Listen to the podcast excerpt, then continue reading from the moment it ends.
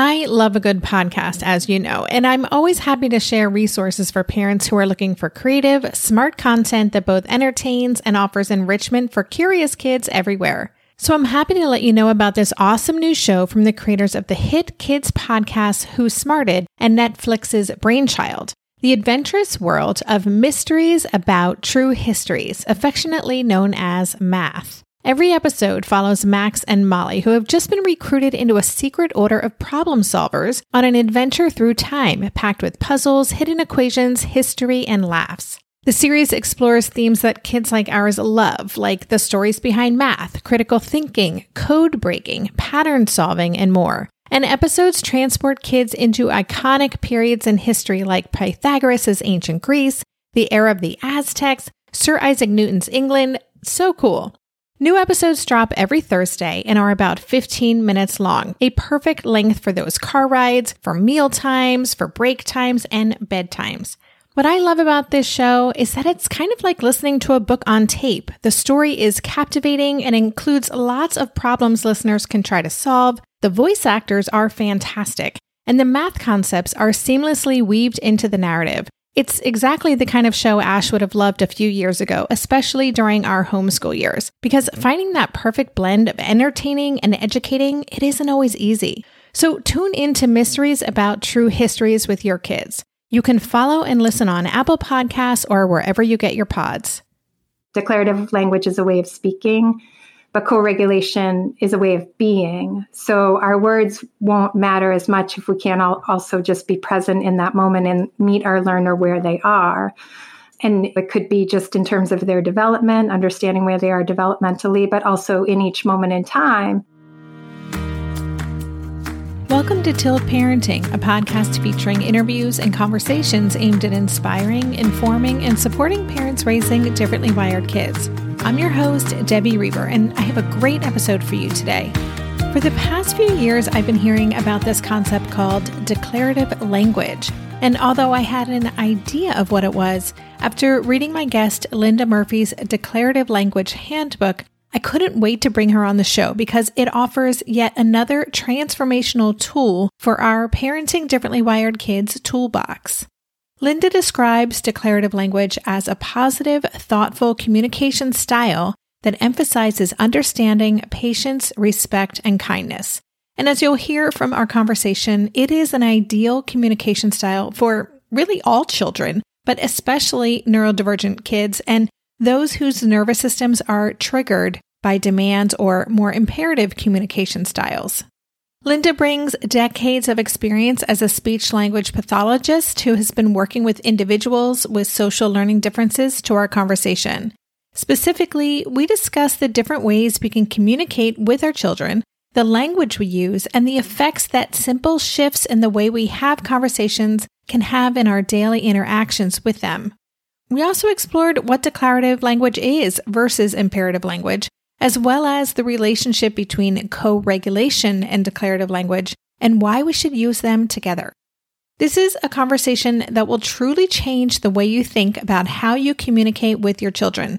And I have a feeling you'll walk away from this listen with some easy ways to start playing with this in your day to day life.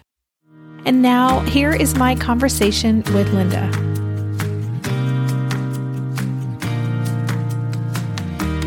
Hey, Linda, welcome to the podcast. Hi, thank you so much for having me. I'm sure that many of my listeners are familiar with you and your work, but would you, in your own words, introduce yourself? Tell us a little bit about what you do in the world and then your why for doing that work. Yeah, depends how far back I want to go, but probably every part in my journey has mattered. Like currently, I'm a speech language pathologist and an RDI or Relationship Development Intervention Consultant. And I got my master's in speech language pathology way back. Barry Prizant was one of my professors. So the seeds of what he teaches has always been with me. And I value very much all his family centered work and ideas presented, for example, in Uniquely Human and even his articles way back from Autism Spectrum Quarterly. Like I, I really appreciate those and his teachings. And that's my foundation. And then I found RDI a little bit after grad school. And what I love that that brought was just just even more so family centered practice and how to really include caregivers as partners in all that we do, as well as natural environment, learning opportunities, and just how to do things on the ground. So, even taking theory, all these theoretical things out there in research, and how to apply them on the ground with individuals that we work with. And then, if I may, if you don't mind, I'll even go a little bit further back. In college, I was a math major, so I wasn't in this field at all.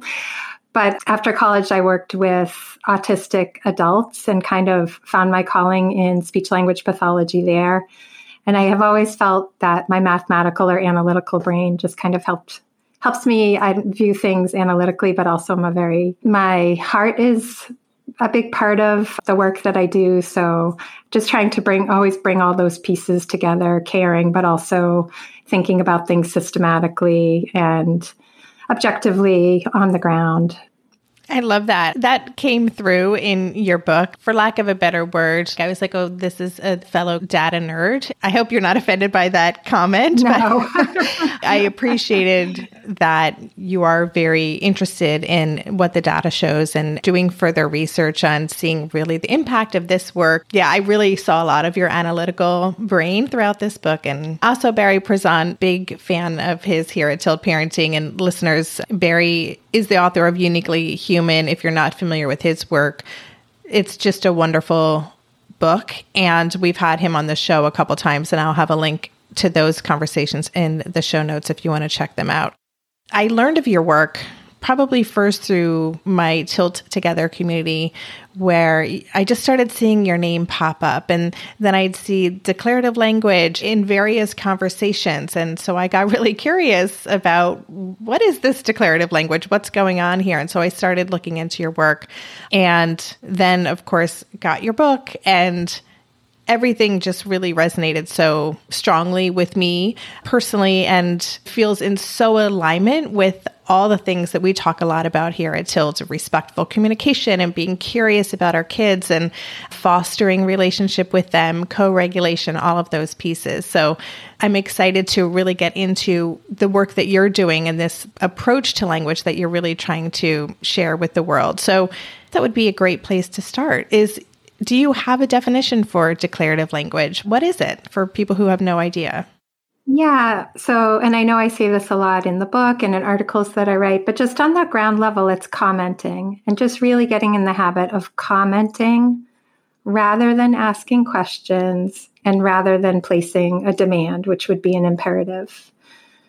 So, there's a lot of ways that you can talk in a declarative way. You can get really complex depending on the developmental level and the readiness of the learner that you're working with. Or you can keep it simple and easy for younger learners. I think in natural development, caregivers do speak declaratively with their babies, with their infants, with their toddlers, with their young kids. So it's a natural speaking style, even as language emerges. But on that very basic level, it's just commenting. And again, so the complexity of your comment is going to vary on many things. It's going to vary based on your learner, it's going to vary based on the context. But anybody can do it. You don't need to memorize anything. The biggest part is being aware of your own communication and start to notice when you're commenting versus asking a question or placing a demand. Yeah, and you mentioned imperative, and you even include a little bit of a grammar lesson in there, which I appreciated. So, just to explicitly put out there what imperative language is, can you just describe that for us and give us an example of what an imperative phrase would be? Yeah, an imperative is a demand or a command in the moment that asks the other individual to do something or to perform in some way. So it could be to say something, to do something. So examples might be stand up, sit down, say this, do this. It's very discreet. It tells the person what to do, it tells the person what to say, but it really doesn't give any additional information about the greater social context it doesn't get at any of the, so now I'm talking about what it's not also, but it doesn't really get at any of the language that we use to build relationships with other people. It, it doesn't talk about our observations together, our experiences, our memories, our ideas, our opinions, our future plans. It really doesn't get at any of that wonderful communication that helps connect us to each other and build relationships. And what it does essentially, and I know we'll get into this, is it when it places that demand on our learners, it can trigger at times that fight, flight, freeze response, which as we move down the road might present as challenging behaviors to others who maybe aren't understanding what's going on and you're just seeing the end result. Yeah, as you're describing it, I think of it as being a very authoritarian way of parenting. Like, put your shoes on, sit at the table, it's time to leave, do this, do that. And it's interesting, you brought it back to when we have infants or really little ones. That's not how we talk to them. We do naturally talk in this more declarative way where we are curious or we're like, oh, look at the pretty bird in the tree. We're already doing those things, but it's interesting that it seems like at a certain point we tend to shift where we expect our kids to be doing certain things. And when they're not many of us i think naturally fall into this more director of what should be happening in our families. Right. Yeah that's exactly right. And it's almost like as soon as the individual can do more on their own, maybe that's when our communication shifts and places more demands on them. But yeah, if you, even if you think back to kids when they're babies or young, you're noticing their focus of attention, maybe what they're gazing at.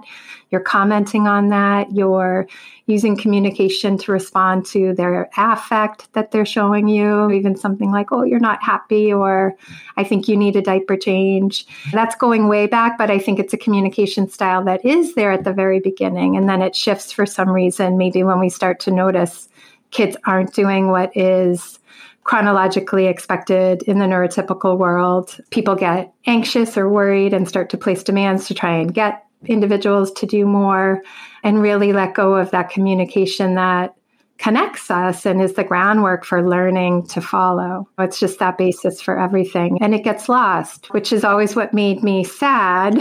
and when I realized how powerful declarative language was and I got to see it myself, the book came in because I wanted to make a difference in the world in a way that I could. And I'm not a researcher. Not that I wouldn't like research, I would, but I just don't have those tools at my disposal. I'm just on the ground, clinician, mom, noticing these things, noticing the power. So then just decided to get it out there in the best way that I could. I feel like really excited because the tide is changing and more people are in tune with declarative language. But I first learned about it in 2007 while training to become an RDI consultant and learned about the power of it then. So I've been talking about it this since that time and for a long time just felt like I wasn't making a difference. But now I'm excited that it is making a difference and people do see the value in communicating in this different way with our learners. Yeah, I too have seen or noticed a sea change maybe a slow one, but I started Tilt almost seven years ago now, and the landscape is so different from when I first started doing this podcast and started doing this work and that is really exciting for me to see. And there does just seem to be a lot more openness and curiosity about how can we better support neurodivergent kids and really meet them where they're at, even just the approaches to doing that. And so it's more compassionate, it is more about co-regulation. It is with more understanding of nervous system. And you mentioned fight, flight, or, or freeze response. And so it's exciting. One of the things you talk about this being really supportive for kids who have social learning challenges. How would you define social learning challenges? Yeah, well, what I'm learning is that it's important. I try really hard now in my language to even use social learning differences so that I'm not assuming there's only one way to be a social communicator in the world. There's a lot of ways, and they're all equal. So, in that way, social learning differences just, I guess, depend on who you're comparing to, you know? So, for me, I, maybe I can just talk about me and my lived experiences because that is something that I know I can speak to. I would consider myself a neurotypical, but a quieter person.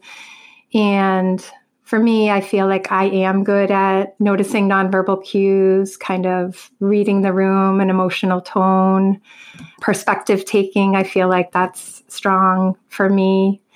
But then maybe somebody who's different from me or individuals that I work with that have a different learning style than me, I would say sometimes things aren't, say, things related to perspective taking or perceiving how others might be feeling in the moment might not be as intuitive to some of the individuals that I work with.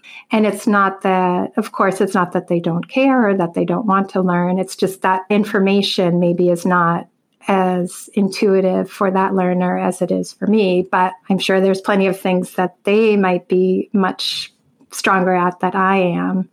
And I guess at the end of the day, I feel anybody can learn anything. It's just a matter of what you want to learn and your openness to the information. And what's important to me is that I'm trying to understand where other people are coming from as I teach or guide them to learn where I might be coming from. And it's a balance. My ideas are not better or more, they're equal. And I always am hoping that we can just understand each other better in the world and in each moment in time. We'll be right back after this quick break. So, in our house these days, Darren and I have been working together to uplevel our nutrition and healthy lifestyle habits. Maybe it's our age, our changing bodies, my shifting hormones. Whatever the reason, I'm here for it. And that's why I'm loving Green Chef, a meal company that makes eating well easy with plans to fit every lifestyle. Green Chef offers gut friendly recipes each week and is committed to providing a holistic approach to nutrition by offering meals that contribute to the overall well being of your entire body. Darren and I are particularly big fans of their nutrient dense, science backed gut and brain health recipes, developed in partnership with registered dietitians that improve digestion, reduce bloat, and also boost energy and immunity. This week's favorites turkey, black bean, and sweet potato chili, and the Baja chicken bowls with mango salsa. I mean, don't those sound delicious? But if that's not your thing, you can choose from a variety of customized meals to suit your lifestyles with preferences like keto, vegan, vegetarian, fast and fit, Mediterranean, gluten free, and protein packed. Whatever you choose, you'll get farm fresh ingredients, organic whole fruits and veggies, and premium proteins, along with chef crafted, nutritionist approved recipes delivered straight to your door. Go to greenchef.com slash 60tilt and use code 60tilt to get 60% off plus 20% off your next two months. That's 60% off plus 20% off your next two months when you use the code 60tilt at greenchef.com slash 60tilt. Green Chef, the number one meal kit for eating well. This year, I've been working on becoming more attuned to my body, and so I'm starting to really recognize how periodic spikes in anxiety or disruptions to my routines can seriously throw my whole system off. And as I've been traveling a ton this past month, which is both disruptive and somewhat stressful, I'm especially glad that I have the extra support of Synbiotic Plus, a three in one supplement from Ritual with clinically studied prebiotics, probiotics, and a postbiotic to support a balanced gut microbiome. Synbiotic Plus provides fuel to the cells that make up the gut lining to support a healthy gut barrier. And it comes in this very cool minty delayed release capsule, which was specifically designed to help survive the harsh conditions of the upper GI tract for delivery to the colon. The bonus is that the capsules don't need to be refrigerated, so I can easily bring them with me in my carry on. On a personal level, I love that Ritual is committed to sustainability. They're a female founded B Corp, meaning they are holding themselves accountable long term to not only think about their company's financial health, but also the health of people and our planet. There's no more shame in your gut game. Synbiotic Plus and Ritual are here to celebrate, not hide your insides. Get 25% off your first month for limited time at ritual.com slash tilt. Start Ritual or add Synbiotic Plus to your subscription today. That's ritual.com slash tilt for 25% off as I was reading your book too, I was thinking about the kinds of kids who would be most supported through this. I mean, I, I, think all people would be. I think all kids would really benefit from parents using this very relationship based communication style. I was thinking about kids who have the PDA profile of autism, who may be that persistent demand for autonomy, or who may be really rigid and inflexible when it comes to demands and, and that kind of thing. So I would love to know who you find is most drawn to the work that you're doing in terms of the types of wiring and ways of navigating the world from a communication point of view that can really be supported when parents embrace this style. Yeah, well, any group of learners that are neurodivergent, I would say, like if we could use that. I've heard that it's, although this wasn't my intention, I've heard a lot from the PDA community that it's very supportive and effective there. I think it's really supportive with individuals who have diagnoses of ADHD, autism, twice exceptional, nonverbal learning disability, Oh, and executive function difficulties. Like I think it also can come into play there. And also, neurotypical learners also respond really well to this style of communicating. And I think the thing about it is one of the most important things is it puts it on us, the teacher, the caregiver, the therapist, to just own our own communication and really think about how to share information with this learner in a way that they can receive it so that's why it can really be powerful for all learners because we're adjusting our communication to present it in a way that's inviting, that's positive, that's guiding, that's supportive, and that provides them the information that they really need in that moment. So I'm like, oh, it's good for everybody. But I also have heard that too. A lot of, I've heard it's just been really helpful as a general parenting book, even for parents and caregivers who are not in the same world that I am. Yeah, I would totally agree with that. As you were talking, I'm thinking one of the tilts in my book, Differently Wired, is this idea of becoming fluent in our kids. And so I think this is a part of that is really understanding, as you said, how to communicate in a way that our kids will be receptive and really understand the meaning of what we're saying in the best possible way. And I also love that it is this idea that everything is an opportunity to learn. Like literally everything that happens when using this approach, it can become a way to learn, to grow, to make connections, to develop more fluency. And so I think it is really powerful in that way. And I just want to say, listeners, I feel like we're talking around this a little bit and we are going to get into it, give you some real specific examples of what declarative language is and how to start using this in your world. But I, one more question before we get to that.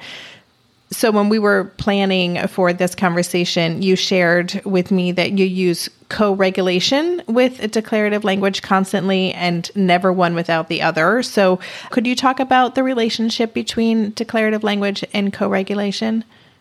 Yeah, and when I think about co regulation, I'm very specifically thinking about the definition in Alan Fogel's book, Developing Through Relationships. I know that there is so much information about co regulation and discussion from the nervous system perspective. But as a speech language pathologist, I like to think about it through the lens of social communication. And for me, what that means is just we are meeting our communication partner in each moment in time and responding uniquely in that moment. So even if we connect it to declarative language for a minute, an imperative places a demand and therefore wants to direct the communication in a certain way, whereas declarative just comments. And as we meet an individual in each moment in time with our heart, with co regulation, and then our comment works alongside that, we're creating this environment where we all can truly be present in the moment rather than have a specific agenda, which can sometimes lead to power struggles and all sorts of things and I also, I remembered, I also just wanted to say the way I think about them together is declarative language is a way of speaking, but co regulation is a way of being. So our words won't matter as much if we can't also just be present in that moment and meet our learner where they are. And it could be just in terms of their development, understanding where they are developmentally, but also in each moment in time. Because as we know, there's different things that can create obstacles to learning to communication, such as decreased interoceptive awareness, sensory needs or overwhelm in the moment, fatigue. We don't know what's going on for learners all the time in terms of memories that they might bring to the table. They could have had a bad day, and that's going to impact their communication at this moment in time, regardless of what they're what we think they can do or did yesterday as we meet our learners in each moment in time with co regulation through that lens that I'm using, we always want to think about creating a competent role that is authentic in the moment, that is contingent on our role. And again, like this is another concept that I always appreciate practice just thinking through through this lens of competent roles. Like if an individual is not joining me as I wished or hoped that they would or anticipated, then I want to take a step back and think about okay, how can I better create a role that they feel competent in in this moment in time? So I'm thinking about a role that I want to carve out, but then I'm also using declarative language to support that invitation in the moment.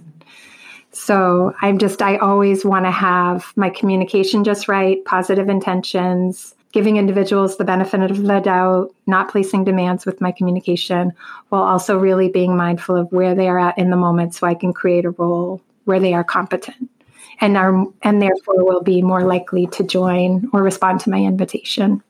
It sounds wonderful. And I can imagine listeners being like, oh my God, how am I going to do all of those things? How am I going to stay present when I'm being triggered and know the right thing to say and respond and be nimble enough to know that the kid I'm talking to today has different things going on than the kid I talked to yesterday? So, just as a way to invite parents to being open to this and not putting that pressure on themselves. What would you say to a parent who who's curious and wants to kind of play with this or start experimenting with declarative language but are feeling overwhelmed by the expectations of how they do it? So I say all of that just because mindset really matters. If you enter using declarative language or co-regulation with an imperative mindset, which means you're trying to get something, it undermines what you're trying to build. Mindset is important. So, what I would say is when you want to get your feet wet or you want to give it a try, then you want to also set yourself up for, for success and just pick one thing to focus on. I think declarative language is an easier concept to learn and practice because co regulation becomes more dynamic. We all can only do one thing at a time and that's okay. So I would say start with declarative language and also start practicing or choose a time to practice when you feel that you can be present and can bring that positive mindset and intention with you. So that means perhaps you're not going to first use declarative language when you're trying to get out the door in the morning and you feel stressed and rushed or whatever. You're also not going to use it for the first time when you know maybe you're feeling really dysregulated or frustrated. So you really just want to pick a time where you feel you have time and space to comment only and also give processing time on the other end for the individual to process what you've said and respond in a way that is unique to that moment. Sometimes I think driving in the car could be a good time if you're not rushing to get anywhere. Just could be a time that you practice using commenting only, or if bedtime, looking at books together is a time that you feel relaxed, that could be a good time to try, or going for a walk. But I think those are the beginning pieces is just really pick a time when you feel available to be present you can bring that positive mindset and intention. And it doesn't have to be long. That's the other thing, too. You don't have to, when you're getting started, you don't have to talk in declarative language all day because that's hard because it's a shift. But really pick something where you have, okay, I have five minutes, I'm going to give it a try, or 10 minutes, I'm going to give it a try, and just see how this feels. And then things absolutely do build over time, but you just want to set yourself up for success. I actually have a post on my website and I call it's just how to get started and I just call it one exchange at a time. So really you just have to think one exchange at a time and that's it. As you enter each exchange with your learner, you can think, is this the time that I feel I can use declarative language instead of imperative? Or that I can start to be mindful of my own communication and just take it like that. And it really does build over time, but it's okay to start where you start. And it's great to start one exchange at a time so you feel successful. Yeah, that's great. I mean, I like this idea of low stakes situations the reminder of not having an agenda. And I know that you also are a fan of Dr. Ross Greene's work, and that is such a key piece of collaborative problem solving is not having an agenda.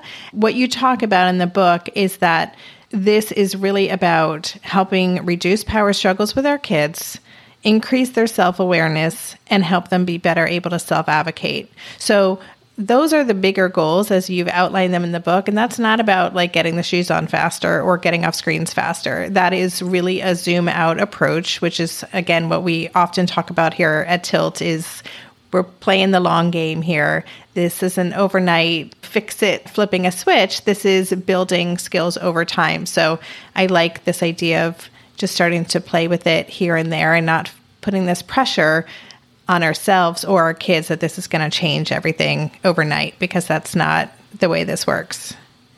I'd like to get into some examples, if you don't mind. First of all, I just want to say I was very pleased as I was reading this. I was like, I actually do this a lot. I don't know why. I have a friend who's a Montessori teacher and has studied in nonviolent communication, and I see some overlap there and just really noticing and observing. And I love that language. And you include great verbs that you can use in here. So maybe let's think of not a high stakes environment, a situation where we want our child's help putting their clothes in the hamper. I think you use that example in the book at some point. So, what would that look with imperative language versus declarative language? Yeah, maybe what I'll do as well is I can give a declarative comment, but then I can give an example of how we might also pull in co regulation or that partnership in the moment. So there's, imagine there's clothes on the floor. So the imperative is put your clothes in the hamper. The question, which also places a demand, is what do you think you should do with those clothes? I think that's important to keep in mind. Sometimes people might think, oh, I'm asking a question, I'm engaging, but that question also has a right or wrong answer and places a demand. so it doesn't guide with that same positive intention that we want.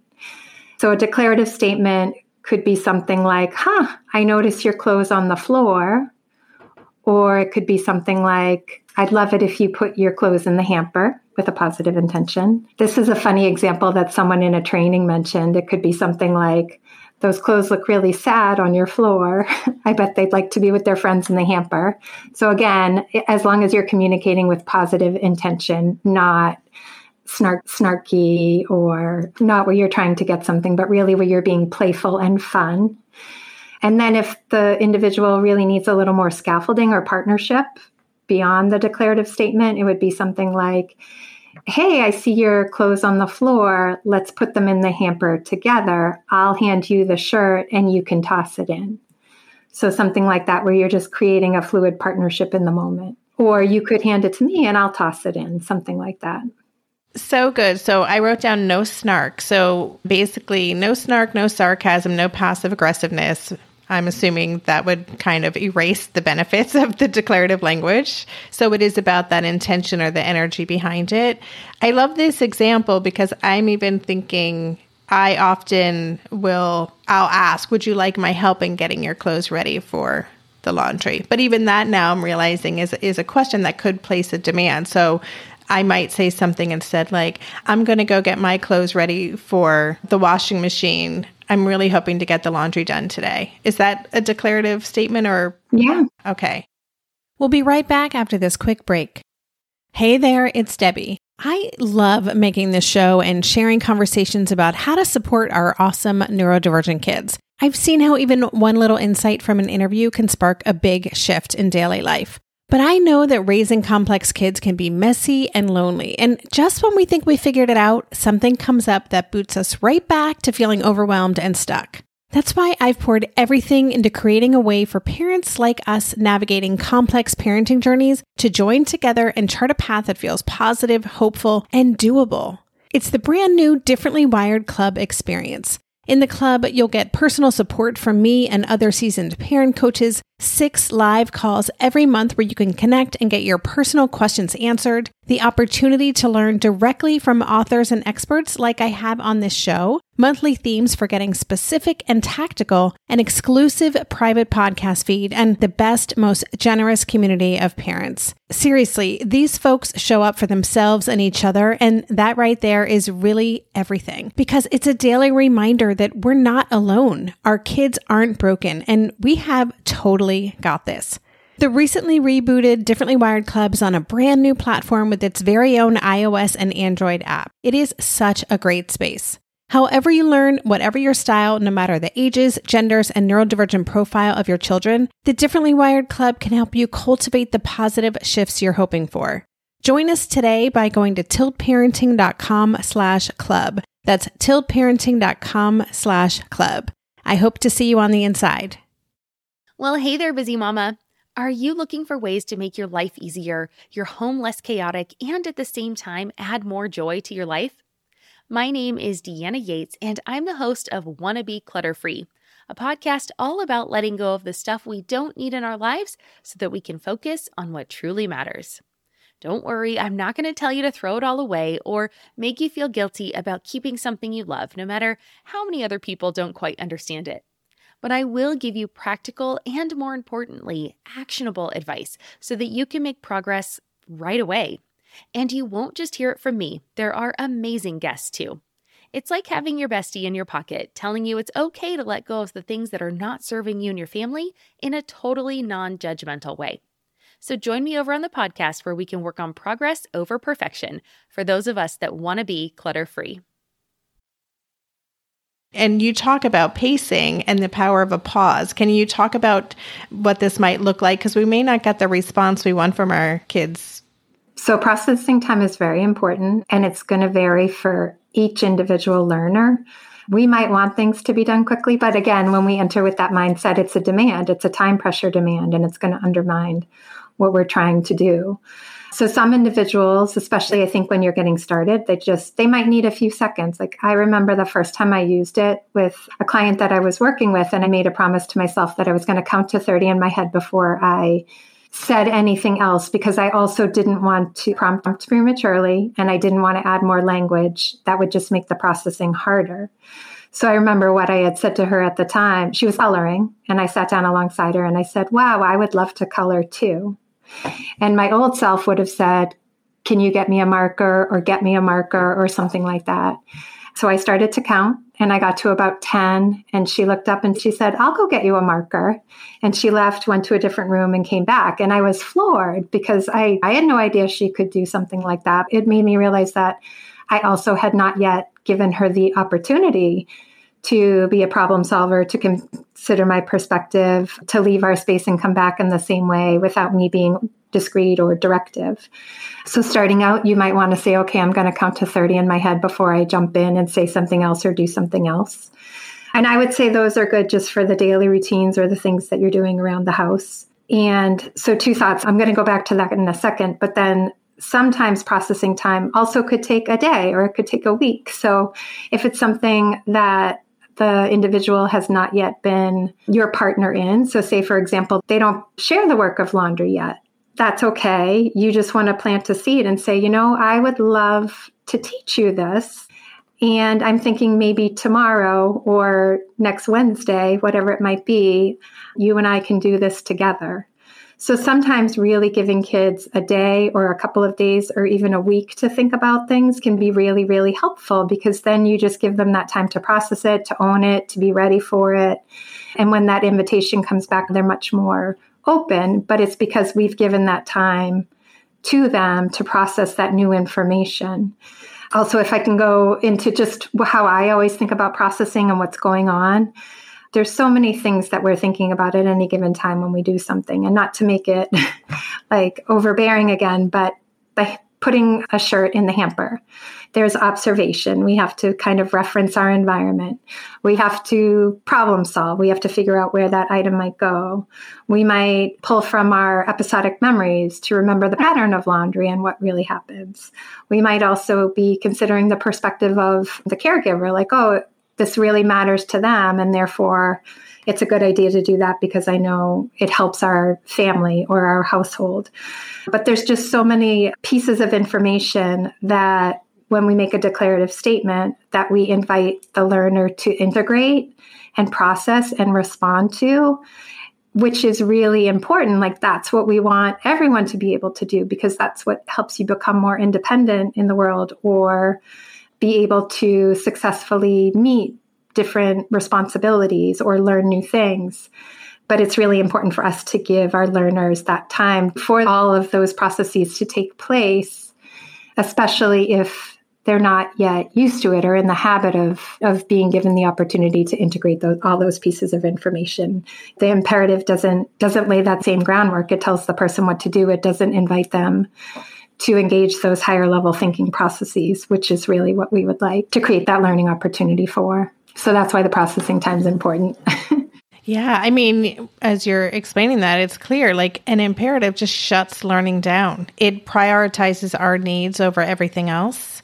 And I think what you're saying too, there's a lot of things happening to integrate, to become a more flexible thinker, to start noticing, to tuning in more to the environment, to problem solving, multi step things. There's a lot involved here. And it's not necessarily going to be an observable change. Again, it's not an overnight thing.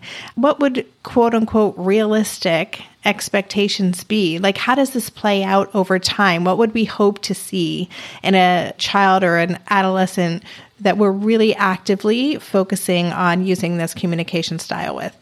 So I'll go back just to that foundation, that ground level again. Like, our very first goal is we're shifting the communication style from maybe one that's been demand based and negative and power struggly to one that's positive and inviting that's always is what happens first. And then when everybody feels that shift in the communication just everything changes. The dynamic is more open. The learner is more open to our input. We're more in tune with their cues to know when to provide that new information or that new input. So individuals do become more independent in that they're able to take on more responsibility over time for whatever it might be and where we get good is noticing when they're ready for that responsibility and the pace with which to transfer the responsibility so that we all stay competent, successful. Or when there's a mismatch, we also become, as the communicator or the caregiver, we become skilled at repair and knowing that that's okay. It's okay if we had a mismatch and I thought, you might be ready to do something, but in the end it was too hard and you shut down, then I become good at using declarative language to make that repair. And again, meet meet in the moment and travel forward. So I think over time kids or individuals do become more independent in that they can take on more and more responsibilities that we all agree are important.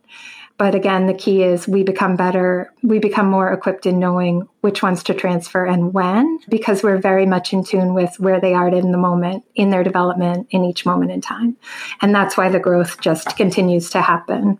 Yeah, I like that you use this word invitation. You describe declarative language as an invitation. And I was just thinking about that it, it can change our energy. So, in addition to the fact that we want to intentionally show up and use this language in a calm, open, relationship based way, the language itself can change our energy that we bring into any situation and lessen conflict. Like, I do think when I have noticed and observed to use some some of those great verbs in myself that when I start using this language it diffuses it can change patterns of these are the same cycles that we've been in about these same issues but when I shift to use more declarative language, it can really reduce my child's anxiety, their defensiveness that might happen right away, and it can really shift things in the moment. So I think that ability to lessen conflict can be something that we might experience more quickly as opposed to the other growth that we're hoping for our kids. And then that can create more momentum and it just kind of builds on itself. Yeah. And the other thing I think all of this creates is very much a partnership where we are the guide and the learner is open to our guidance.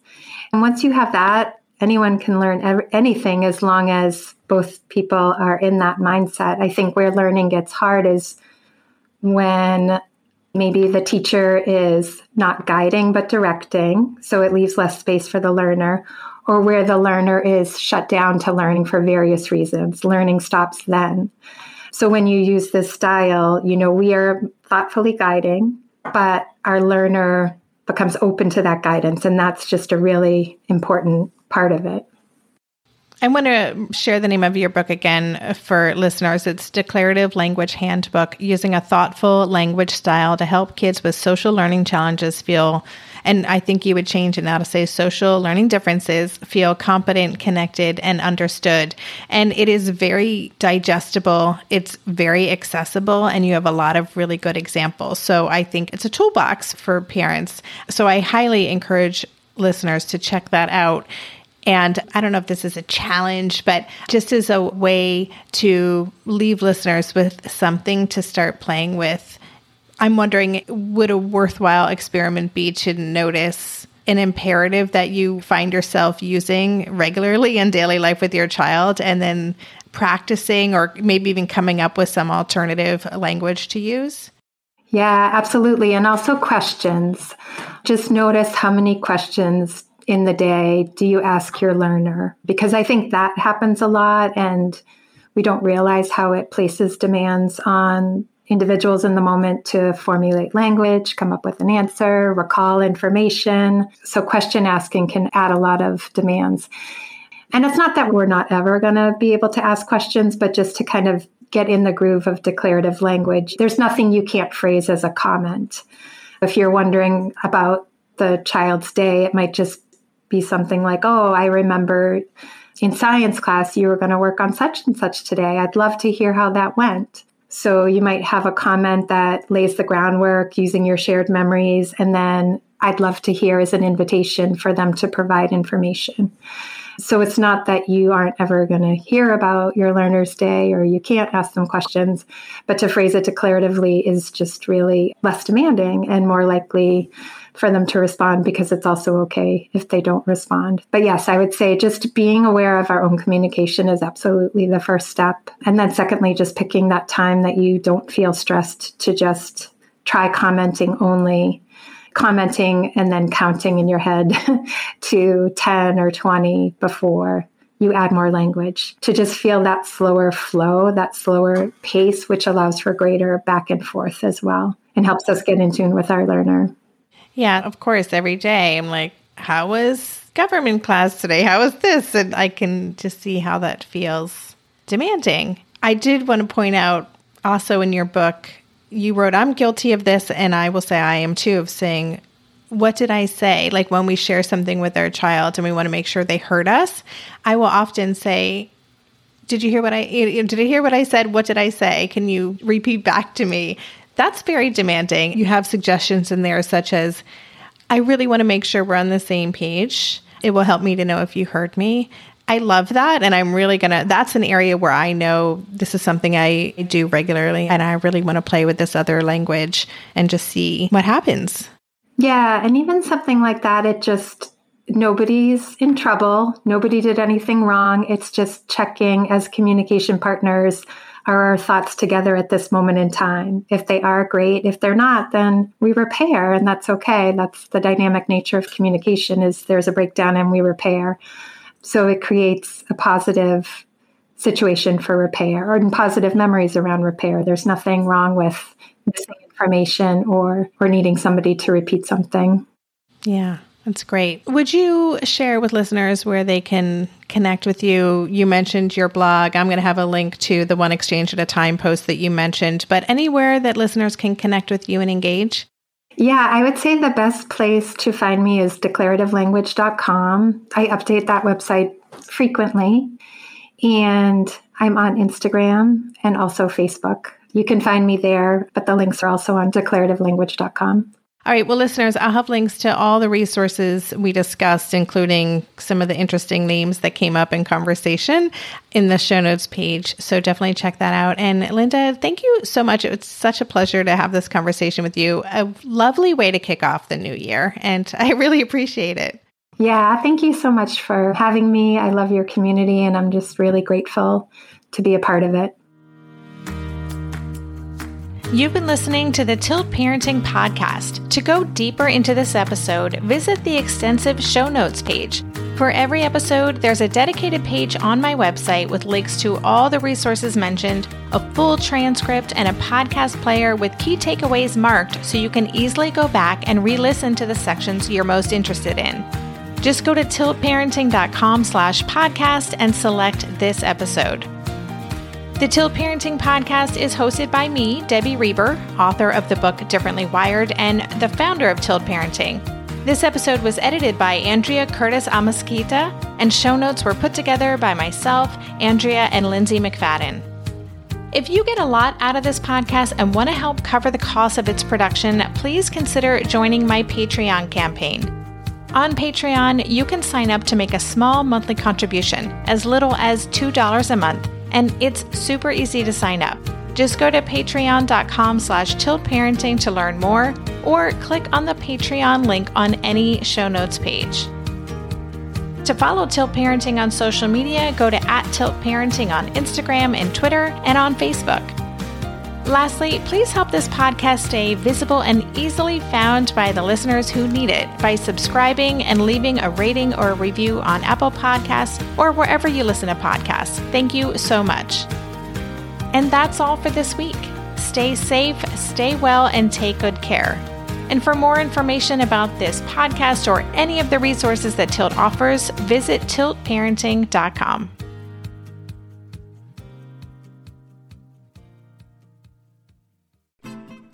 I'm Margaret. And I'm Amy. And together we host the podcast, What Fresh Hell Laughing in the Face of Motherhood. Margaret, I would say you're sort of a where are my keys kind of mom. Correct. Sometimes a where are my kids kind of mom. Well, you're Amy more of a we were supposed to leave 35 seconds ago, mom. I mean, touche. In each episode of What Fresh Hell, we come at a topic from our usually completely opposite perspectives. I bring the research, And I bring kind of the gimlet eye. Like, is that research really going to work, people? And almost 10 million downloads later, we're still laughing. We also talk to experts in the parenting field, plus parents with stories we can all learn from. We make each other laugh, we challenge each other's assumptions, and we have what we think is the best parenting community on the internet. Check out What Fresh Hell Laughing in the Face of Motherhood wherever you listen to podcasts.